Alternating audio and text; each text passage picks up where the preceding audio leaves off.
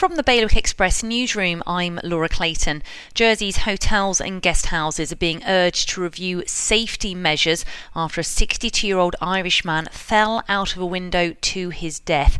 The guest, a retired detective of the Irish Garda, was staying at the Revere Hotel before his death from multiple injuries in December last year. The vice chairman of Andium Homes has resigned in the middle of an escalating political row surrounding the island's social housing provider. Heather Bestwick signed her letter yesterday saying she will resign from the board of the company with effect from the end of this month.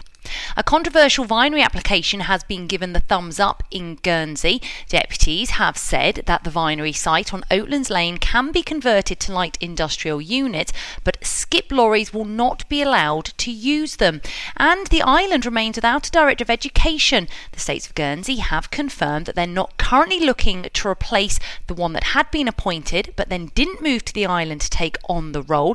Instead, the work of the Director of Education is being spread among other senior education staff. That's the latest for now, but there's more at bailiwickexpress.com. Your weather some showers and sunny spells with top temperatures of 15 degrees. Bailiwick Radio News, sponsored by IQ. IQ, the Channel Islands' only official Apple premium reseller. See their full range of Mac notebooks and desktops. IQ, your local Apple expert. Liberty Wharf, Jersey, and High Street, Guernsey.